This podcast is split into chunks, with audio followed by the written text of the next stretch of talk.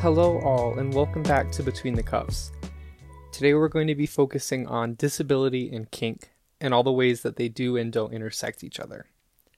A lot of today's episode is going to be based around my own experience as a disabled kinkster, and it's something that I'm looking forward to opening up about because it's very important to me. And I think it's equally important to say that this is a hard subject for me to discuss just because it's something very prevalent in my life, but I think that that is a greater motivation for me to just kind of talk about it. Not just for the people who are listening to this, but also for myself. You know, I think that this project, uh, the podcast, is it's a large overarching thing that I want to use to impact my community as well as myself and keep the wheels of my brain turning. And I think t- today's definitely going to do that. So, how exactly does being disabled impact my kink life? I think that the answer to that question is going to be a bit long winded, and I'm going to do my best to be concise about it. But it's hard. I mean, for me, it's hard, you know, and I, I find myself constantly struggling to move or do simple activities. Even just like accompanying one of my partners to the store uh, can be incredibly debilitating. And I find that I have to rest for hours afterwards just to recover enough to do something else. And with all of that in mind, it's harder even to imagine myself going out to a kink party because that's hours of, of standing and, and moving and it really sucks. With that being said, I, I suppose it fuels me to push harder. Now, with that said, I suppose it just fuels me to push harder and continue participating in the community, but it's still hard. I'd say that for me, being disabled holds a little bit less prominence within my kink identity as a whole than perhaps my trans identity, but it's still something that stands very strongly at the forefront. I find that being disabled, I have to be much more of a pre planner when it comes to my scenes. And this could be the negotiation phase, this could be the storyboarding, trying to figure out exactly what I want to do. But the point is is that I have to be more of a pre planner because I'm at a higher rich I'm at a higher risk of being injured. I am much more interested in being hurt than I am in being harmed. That's a very critical distinction to note here because I will use those two words a bit more frequently going forward now. And hurt I identify as pain in a consensual setting, and harm I identify as detrimental pain, something that could lead to injury, something that is an injury, something non consensual, etc. I've had to step away from as much activity that I usually have within my local community because it's just hard for me to even get in the building, you know. I use mobility aids in my personal life because I just have a hard time walking. You know, I, I physically can't stand or maneuver myself for the few hours that the party would last. And the dungeon that I go to isn't wheelchair accessible. I use a cane now and then, but that cane is usually coming out when my left knee is locked up and can't bend when I'm walking. And aside from those instances, it doesn't do me any good, so it wouldn't help me to bring it to a party, you know? I think that me continuing to create art on my own as an artist or with other artists and collaborators alike definitely helps me to feel like I'm retaining my individualism as a kink player, but it really is it's like a double-sided coin, you know, because simultaneously it hurts my heart that that is what my kink life has come to. You know, it's it's the severe reduction that I've had to make over this year comparative to the rest of my career. I've also noticed that over the last half a year or more, I've been slowly losing potential play partners because I've been much more out and accepting of my disabilities than I have been for the last few years. A lot of people they just they see that word and they don't want to engage. And whether they do or not, that's at least how it's coming across to me, you know. And I, I'd say that 80% of my kink life is currently revolving around my art or my collaborative efforts. And so without that, I would be looking at 20% of my usual capacity. And that's really hard to think about. I definitely think that there are some good things that come out of being disabled and kinky. You know, I think there's an overlap there as far as my own life goes. You know, I feel a very strong urge to combat the horrible pain that I'm in all the time with new and unique and equally horrible pain just in a consensual setting where I have that power. I think that being able to consciously choose masochism with such perverted and, and plainly fucked up ways helps me to feel like I'm actually the one controlling my body, not just like I'm being stuck on autopilot that my brain has put me into, you know. I also think that learning how to adapt my body to play has been a really critical skill that I've gained over this last couple years. And that's something that I'll dive a little further into in a couple of minutes. You know, I feel like the conscious mindfulness has made me a better player, and not just for myself, but also for the people who I engage with, whether they're disabled or not. I feel like I'm consciously paying attention to a little more subtleties than I have before, and I feel like I'm being more mindful when in my scenes. And that's not to say that I am not mindful already or haven't been mindful. I think it's just an uptick, and I definitely think that that's good. You know, I, I definitely welcome improvement. I always want to be bettering my practice and bettering myself as a player because it doesn't just impact me, you know, it impacts anyone else that I engage with and the people they engage with, you know. Throughout all of this mindfulness, I feel as though I've gotten a little closer in touch with myself as a human and a being, and I'm learning a little more about what I need from other people that I'm engaging with over the last few years, these couples specifically, I've been learning a little more about being trans in a community that's not very queer ran. I'm still doing this disability stuff, but I think it's interesting that I've just been learning nonstop since I started. I think that that's good to acknowledge because we should all view everything we do in life as a learning experience, you know? Now, I want to jump a little bit deeper into the concept of mindfulness and disability. So, how is it that my kink practice is allowing me to redefine my own limitations. You know, in another episode, I had brought up that when I'm in scene, my chronic pain gets switched off, for lack of a better word, be able to be fully present in that moment that I'm creating. And I think that that has been the most significant factor for me coming out of my disabled kink life. Being kinky just makes me feel fucking strong. You know, receiving pain makes me feel strong. Subjecting myself to extreme discomfort makes me feel powerful beyond belief. Most of the days in my personal life, I feel very weak and helpless without power or autonomy over myself in these conditions. And I find myself constantly needing assistance or modifications to the life that I live just to be able to stay in it. And I think, again, this is another one of those moments where I get to say fuck you to whatever capacity I've limited, and it feels fantastic. I think a big thing that comes into play with that is me utilizing film. And this can be whether I'm recording like a video scene or just taking pictures. But there's something about seeing the tangible proof, you know, indisputable evidence that I did something this challenging really does something positive for me, both in the body and the mind. I feel like it affirms me. And seeing these pictures, it's like that me in the pictures showing me how strong I actually am. I just have to choose to be that strong. So, of course, I do choose to be that strong, you know, and I get to do it within kink, which is something I really love. I feel like Polaroids have been the most helpful for me with my art. I just, as a queer trans person, they're very validating, and that's a very huge form of expression for me. And then it definitely translates into my kink practice. You know, I think that being able to hold that film instantly after a scene or during a scene is very beneficial to my practice. I'm also just a huge fan of instant film. You know, I have a few Polaroid cameras and I use them pretty thoroughly when I create art. I, I, I take a ton of Polaroids. I'm slowly filling up a large photo album as I speak, and I'm doing it in volumes because I have a larger Polaroid project to accompany my practice, but we don't really need to get into that right now. I feel like the two things that make me feel the strongest in the eyes of my disability and those limitations would be rope suspension and edge play. And in a little bit, I can get into how I'm adapting my play to be safe and not harm myself with a much higher risk profile in mind and, you know, a much more damaged body in mind. But I just want to focus on the acts themselves first. So, plainly speaking, rope suspension can be and is challenging.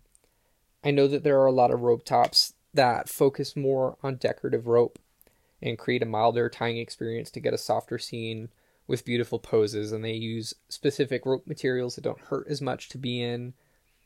And I know there are a lot of rope tops who choose to approach rope with more sadomasochism than that. And they still create these beautiful poses, but they're stressful to maintain now. And then they use natural fiber to give a little bit more of a bite when being in the rope. And I definitely find myself more invested and interested in the latter. Now, if you've never seen rope suspension before and it's of interest to you, I definitely encourage you to take some time and look it up. Uh, I think it's a really beautiful art practice. It's really unique. And it's really cool just what people have learned how to do over years and years and years of study with dried grass. You know, I think that's crazy that we can lift people out of out of the ground and into the sky with just dry grass. I think that's neat. And the sensation of being midair, even if it's just being a few inches up off the ground, is is mind blowing. You know, when when else do you get to do that in your life? Personally, my favorite thing about suspension is is getting inverted and inversion refers to having your head below your hips so you're basically upside down you know it's a ton of fun and it's a very interesting challenge and i don't really go upside down in my life other than those moments you know i when's the last time that you've gotten to be fully upside down without support in the sense of like being held by somebody you know like or being midair? It's really cool. And it's challenging. I feel like rope bondage, let alone suspension, is basically putting your your body to a bunch of different tourniquets, and then you're playing against those tourniquets. And masochistic rope can be constrictive and disorienting, and painful, distracting, but the sensation is fantastic. I feel like putting myself in the air shows me that I'm not actually trapped here on the ground, even though I feel like I am a lot of the time. And I feel like it also shows me how strong my body is when most of the time I feel like it's really weak and limited. Edge play is also something that plays a huge part in my mentality with disability and kink, as far as my own limitations and their subsequent redefinition. I love to engage in blood play a lot, and recently I've been getting really into uh, water based breath play, you know, and, and that can go between like head dunking or consensual drowning play. I've definitely been getting into it more so in the last few months than I have been in the last few years. Uh, and I, I really fucking love it. And and both these concepts are very challenging on your body, but also your brain. And a lot of interesting processes can come up, both emotionally and mentally, when you're doing them. And for me, being able to just sit and control those sensations I uh, I feel badass. You know, I, I think it's really cool. It's a really unique thing being able to overpower my own brain, which is the literal embodiment of that mind over matter concept.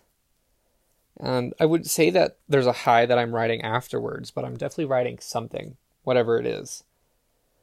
So, with all these challenging forms of play I'm discussing that I have such an interest in, I obviously have to be making adjustments to keep myself safe because they're higher risk profile activities. And I have to make more adjustments because I'm disabled and choose to do these things. I have to put in extra time and extra care because I have a higher risk of injury than some. And I'd love to give a couple examples of how I adjust those activities because I think that they can maybe provide a resource or just some interesting thoughts for others. And then I'd love to talk about some things that I do in my own spare time to make sure that I'm able to safely withstand this play. And you'll understand what I mean when we get there. I think a great place to start along these lines would be that punch bag scene. I know I very loosely talked about it, but if you don't remember, I was in a mechanic shop and I was handcuffed to an engine hoist and, and kind of on my tiptoes, so I had low balance. My arms are above my head. I was used as a punching bag for 20 minutes. I, I took punches from a very strong person to my chest and breasts, to each side of my ribs and my stomach, uh, to my ass, and to all parts of my thighs.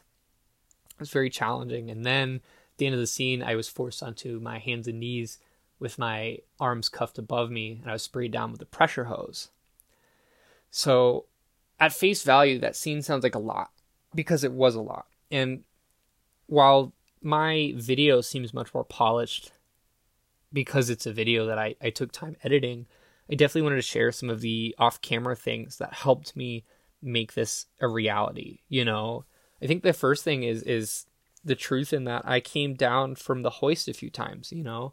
The first place in my body that I started showing symptoms of HEDS in was my shoulders. I think they started subluxing and, and dislocating around 12 or 13.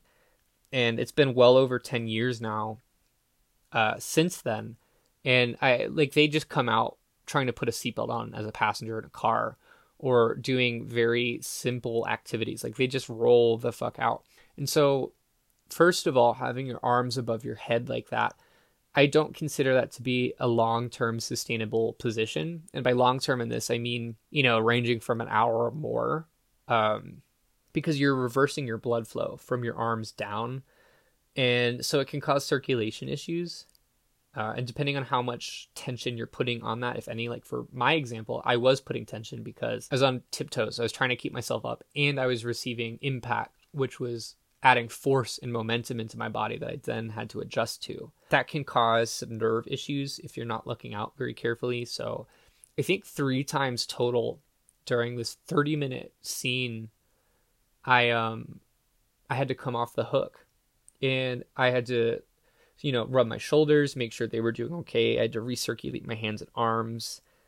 And I definitely want to stress that that's not me being weak, and I don't think it should be viewed as such. And I don't think that making adjustments in your play should ever be viewed as weak. I think it was me being strong to choose the well being of my body over trying to impress somebody or trying to create an expectation for myself or, or just anything, really. I also think that doing those adjustments helped me through the full scene. You know, if I hadn't come down at least that first time and beyond, I wouldn't have been able to do the scene. I would have had to stop. Now, I also, with those rib shots, I want to highlight that that's a dangerous area to be punched in if it's new for you, if it's new for your partner, and it's just dangerous in general. So, when it comes to rib punching, you have to know how to throw them correctly. You know, you have to know where to hit. You have to know how much strength you can actually apply. So, there's a little bit of a force balance dynamic, if you will, because you're pulling the energy from those punches, you know, so you're not breaking ribs. Because, like, and a, a hospital trip is never on my okay list for a scene. And I think towards the end of those rib punches, I actually took one on the right side that was too hard and I had to flag yellow uh, because I could feel that it just hit me the wrong way. And my ribs were bruised because of that. You know, I, I was sporting some rib bruising for a couple weeks afterwards, and I had to speak up to avoid even further injury. And now, bruised ribs with with punching play is something anybody can get, but it's something that I have a higher predisposition to because my ribs dislocate themselves constantly. So I had to be very careful and make sure that I went in and, and adjusted that as soon as I felt something wrong. And that's the difference between the hurt and the harm right because I was being hurt and that was great, but then that one punch to the ribs was harm because it could come to an injury, which it did leave me with an injury. So it definitely had to stop that. I also had my mouth duct taped in that scene. So in between takes of me coming off the hooks and everything, we would take the duct tape off. Uh, so that way I was able to communicate properly. So we definitely had to stop a few times and just adjust. But I think that that's all the more impressive, you know, that I am so aware of my own threshold and know exactly how to approach what my body needs. And if you've seen the video or if you've seen the pictures, and if you haven't and you're interested, I definitely encourage you to check my social media out because it was a really fun scene. But you'll definitely understand a little more about why I'm stressing these points. Now, to go back to rope suspension, I definitely have to be an extra conscious rope bottom in order for me to enjoy a scene fully. And so there's a few things that come along with that. I think the first thing is definitely proper stretching. And I would recommend that any rope bottom should stretch. It's a pretty common thing in the community, but for those of you who are more just kink curious or oriented or learning today, it's a very important thing to do. You definitely need to let your muscles get acclimated because they're about to be put through stressful positions and if you don't stretch before your rope bondage, you are setting yourself up for failure in a way, in a sense of a way. Now I have to stretch extra because again I have a lot of unstable joints. Um, it's almost every joint at this point actually, you know. And recently my my femur has been rotating a lot in my hip socket, so I definitely have to put extra attention into there and make sure everything is ready to go before I'm putting myself in stressful positions. And with that being said, another thing I have to do is maintain constant awareness of those joints. So, some of you may be familiar with the term subspace, some of you may not. So, subspace, for just a concise definition, is when you're being submissive or feeling submissive in an activity or a scene or a situation, sometimes you just kind of sub into what you're doing. So you get into a much more subby headspace. And this can look like a lot of different things. So for me, I definitely, uh, my adrenaline goes up. So I hurt a little less with pain. Um, I get definitely hornier for the activities I'm doing, but not like for anything genital. Um, and now I'm also somebody who has a lot of experience with subspace, so I am very aware. Some people can slip into subspace and go completely nonverbal, and that's totally cool. I, I used to do that when I was first getting started, and I've done it a few times in between. But when I do activities like this, that's not an option for me because I, if I go nonverbal and I injure myself, I can't communicate that properly. Or, for example, if I feel a seizure coming on and I'm nonverbal, I can't communicate that to my partner, and now I'm at a really high risk for danger. So, when it comes to my subspace, I have to still be aware and still be present, like in the room, in the scene, in the situation. I constantly am checking in with my shoulders and my hips and my back where I had my surgery, uh, my ankles, my wrists. You know, I, I'm giving everything a once over now and then and I'm also checking to make sure that my circulation is good. Uh, because if I have something subluxed or out of place, I am at a higher risk for danger or detriment when it comes to those circulation issues. And then another thing I have to do as a rope bottom is maintain consistent and immediate communication with my rope top. And so I've done a lot of rope suspension and I've definitely had a lot of poses that didn't work. And whether that didn't work immediately or in five minutes or in 50, I have to speak up immediately. And I encourage everyone to speak up immediately because rope can never be 100% safe. You know, there's always a danger to it. Again, you're playing with tourniquets, right? And so you have to be mindful because permanent nerve damage can happen during your play and it's it's can definitely reshape your life. I know that sometimes nerve damage can just range from a few weeks to a few months, but it can also be permanent. And I just want to stress that you need to know the risks for the activity that you're going into. Now, I have to be a really great communicator because I can get injured so much faster than some, and I don't want that. You know, I'm never okay with going to the hospital because of a scene. I'm never okay with breaking something for a scene or or maintaining injury, which is why I speak up about them when they happen. Um, so when these poses come where I, my body can't sustain it, I tell my top right away, and being a good mid-scene negotiator is really important because in those moments I'm able to adjust the tie or come out of it completely and try something else and then continue with the scene as opposed to just shutting down and stopping the scene because something hurt. Now, I definitely encourage you that if you feel the need to stop something, you stop it. And I also encourage you to try learning how to mid scene negotiate so that way you can continue your play if it feels right for you, you know? I also wanted to, like I said, discuss some things I do on my own that help me maintain these play activities, especially as somebody who's disabled. And I think these things are applicable to everyone, regardless of physicality, right? So the first thing is stretching. I definitely think that stretching consistently is really good for your body just in general, but it's also really great for BDSM practitioners. You can maintain your flexibility, which means that you can hold different poses for a little bit more of a sustainable period and it just lets you check in with your body. You know, basic stretching shows you any tight areas that you're having. Um, so I just I think everyone's body should be loose loosey goosey. You know, I also think that doing low impact exercise is really good. So I I've had to stop going to the gym because my shoulders were were coming out uh, with every activity I was doing, and I definitely can't risk breaking such a critical part of my body just for some muscle. So I, I've personally had to switch to low impact exercise, and I think that that's something that could be really helpful for everybody. So for me, low impact exercise can be Tai Chi, it can be yoga, uh, it can be some more mindful activities like resistance band training or very light weight training at home. These are all really good, and yoga especially is something I focus on a lot because it's able to target a bunch of different muscle groups in my body all together and work everything as a unit, not just individual parts. I feel like we tend to break up us as an organism into all these different pieces, but we're we're all connected. It's all connected, you know. And it definitely allows me to withstand some of these play types longer. Definitely rope bondage. You have to maintain some sorts of physical strength to stay in rope longer because it's very challenging and demanding on your muscles. So, low impact exercise can help you maintain some of the stress that comes with bondage or like maybe take on impact a little bit longer because you've got a little more of a foundation on your butt or just really anything. Another thing I think is really important is your core strength. And I think that's something that a lot of us can do at home. Uh, core strength plays into every other group in your body. I think core strength helps me be a rope bottom, it helps me suspend, it helps me stay in bondage, it helps me respond to impact play, uh, holding myself up when I do water bondage or drowning play. It helps me when I'm in kind of fucky positions. You know, it's just very helpful.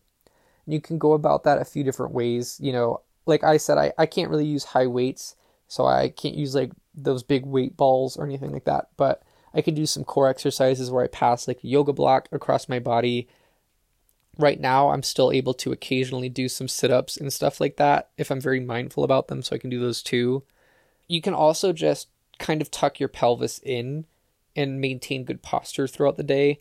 And by extension, that helps your core as well as helping your skeletal system. So, those are definitely some things that I want to encourage you to look into and maybe adapt for your practice. And maybe saying these things will help you think of something else that works for your practice. The whole point of everything I say and the whole point of this podcast is to help us all discover what works best for us. Find what feels good and find what you like in your own BDSM practice. Now, I also don't just have physical disabilities, I also have a lot of neurological disabilities. You know, CPTSD definitely plays a huge part in my life, and my seizure disorder definitely plays a huge part in my life. Now, kind of sort of off the record, my neurologist said that they think I am a true epileptic and somebody who has PNES Haha, I know, but that stands for psychological non epileptic seizures, and those would be a result of the CPTSD. So I have two pretty strong neurological conditions that impact me in a vanilla and a kink setting. And I wanted to kind of touch upon how I interact with that and how I make sure I'm playing safely. So, the first thing I do with my mental practice is make sure I'm avoiding any known triggers of mine and that is in reference to my play. So, for example, I have been a victim of gun violence many times in my life, and so one of the things that I'm not comfortable with is playing with guns, whether they're fake or real. And knowing that about myself definitely allows me to cultivate a better, more safe practice for me and what I need. Uh, some other known triggers of mine include injections. So even though I'm into MedFet, I just have to make sure I stay away from like syringe injection play. That's not for me. I have an okay time dealing with needle tips and I love playing with needles, just not injections, you know.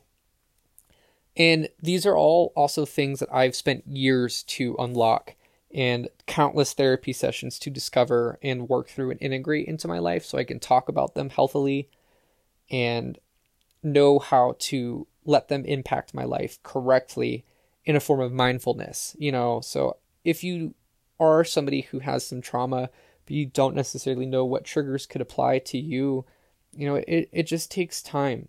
You know, for me, it, it took a lot of time because I had a lot to work through, but take everything day by day and just be mindful. So, with that being said, like, how do you handle unknown triggers? How do I handle unknown triggers? Well, I think that it's definitely something to consider. You know, whenever you engage in kink, you have a risk of, like I've said before, uh, a mental reaction. Something could come up that you've never thought about before, and it could affect you really strongly.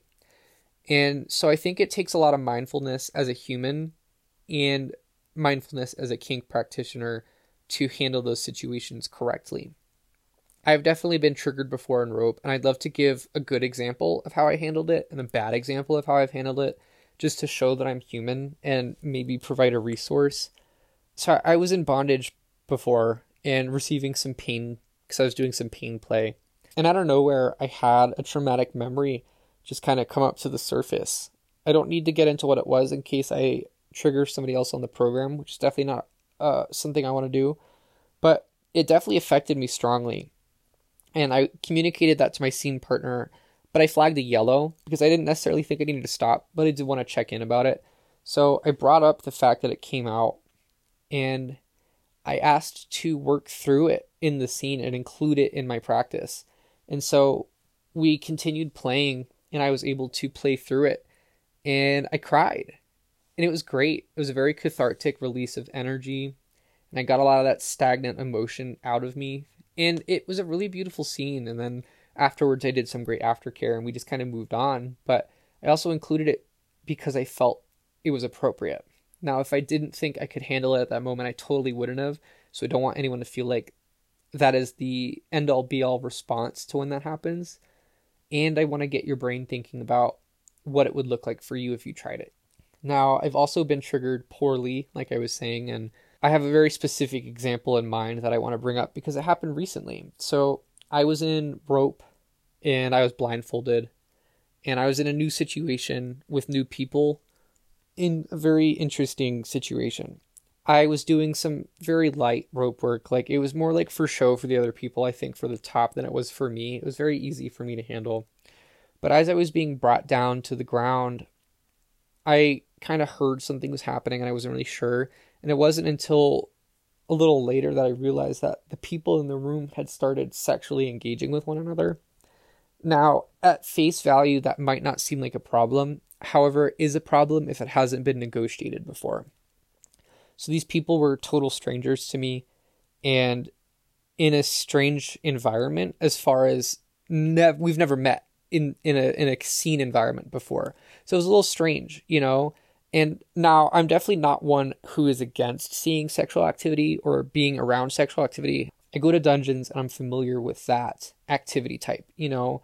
However, I do feel like it's inappropriate if it hasn't been negotiated properly because consent applies to everyone who's in any given situation. And without consent, we can't have BDSM, right? It wasn't something on my table of discussion. It wasn't something that my top had talked to me about. It wasn't something that these people talked about. Now, these people were very new to the kink scene. They're still kind of learning how to interact with people like this, what sexual freedom and liberation looks like in this kind of setting. And I think that they just went about it poorly by not asking. Now, they might not have known, they might have known. I don't think that really matters, but what matters was is they did something incorrect. And so instead of me speaking up, my system just kind of shut down. And I got myself into a triggered headspace and I just kind of went inward. You know, I was still in rope and I still couldn't see because I was blindfolded. So I felt very powerless in that situation. And instead of doing what might have been uncomfortable for them by asking it to stop and asking to be brought out of the rope immediately, I just kind of went along with it. And that was definitely a mistake on my part. You know, I, I suffered those consequences afterwards for sure. And I definitely wish I didn't to an extent but I'm also glad I did because I learn more from fucking up than I do from succeeding. And I think that that statement is applicable to anyone. I think we learn the most when we are failing than when we're doing something right. And I thought it was important to include that because everybody makes mistakes sometimes. You know, I think all of us made a mistake in that situation. And it's important to hear that I don't place the blame on everyone but myself. You know, I think we were all responsible for that. I wanted to shift gears really quickly and kind of refocus our disability talk as we're coming to the close of the program today. I want to talk about some accessibility based things in the community that I think personally we could improve. And this is as a precursor to an interview I'm going to be doing where I'm going a little bit deeper into disability in the kink community so I kind of wanted to discuss it and get the ball rolling for y'all so that way you can think about it and be prepared to bring it to our next discussion. But I definitely think that the kink community has some things it can improve. For example, at the very beginning of this episode, I was discussing my animosity towards a non wheelchair accessible kink space. Wheelchairs definitely have been playing a huge role in my mobility and my freedom out and about in the world. They take a lot of stress and physical pain away from me. And I know they do for a lot of other people too. And it really sucks when our spaces aren't accessible by everybody because being in a wheelchair doesn't mean that you don't get to be kinky anymore. You know, there's a fucking ton of people who use mobility aids, myself included, and are some kinky, devious little fuckers. We really are. And I feel like we should be able to get in the building just the same as somebody who's a little bit more abled than we might be on a specific day. I definitely think that there's room for improvement for that. I think that getting to create art is something that helps at least us as a disabled community because we're putting ourselves back out into the kink sphere and showing the pride that comes along with doing these things, showing our internal resilience and externalized resilience, you know. I also feel like we could be improving our knowledge with disabled participants, you know. I don't think that disability should keep people out of rope or out of bondage or away from impact or anything. And I feel like people who aren't educated about it tend to just steer the fuck clear because they're nervous or because they don't want to learn or because any of these fucking reasons, you know. I feel like we as a community could take a little bit more time to educate and learn how to engage as a whole. I think that a great way to do that would be doing a little bit more vocational classes at our, our dungeons or at buildings and spaces in our local community to educate others. I understand that not everybody is going to choose to look up how disability plays into kink after this episode. In fact, maybe nobody will. And I think that's part of the problem. I can't necessarily blame anybody for not wanting to look things up because not everything is for us. However, I think that we should still have a place in the community, you know, and I think that that's a big reason why I wanted to talk about some of this stuff on the program. I think that's a big reason why I write some of the things I do for my Patreon. Is even if I can get this across to one person and, and, and inspire them to do some research, that chain reaction that gets set off extends a lot further than it does to just me. And that's the whole point. I'm looking at long term goals, not short term. And so, what do you think we could do to improve our community? You know, for those of us who are in the community and are players and are familiar with the space, what are some ways you think that we can make improvements to allow for greater inclusion? For people who are more just kink curious and who are listening along from home and trying to learn more about the community, what are some ways that you can become more of an open participant in allowing disability to intersect with kink in a healthy way? You know, what are some things that you can do to educate yourself to be better prepared to play with other people? Or even just to be a better educated person? I think those are all some important things to get rolling in your brain. So, like I said, this is a precursor to a little bit more of like a 102 discussion on disability. Next week's episode, I'll be interviewing somebody from my home state, and we're going to be discussing a few different facets of our lives and our kink journeys. We're going to talk about disability and we're going to talk about a few other topics, but I just wanted to get you thinking ahead of that interview. I'm definitely looking forward to getting to speak with them and learn a little bit more about the humans around me I hope that these precursor episodes to interviews have been good for your your brain to engage with and help prepare you for some of the other topics that we dive into. I wanted to thank you for taking the time to listen to this today and continuing our group journey on this project. And as always, this has been what it looks like between the cuffs.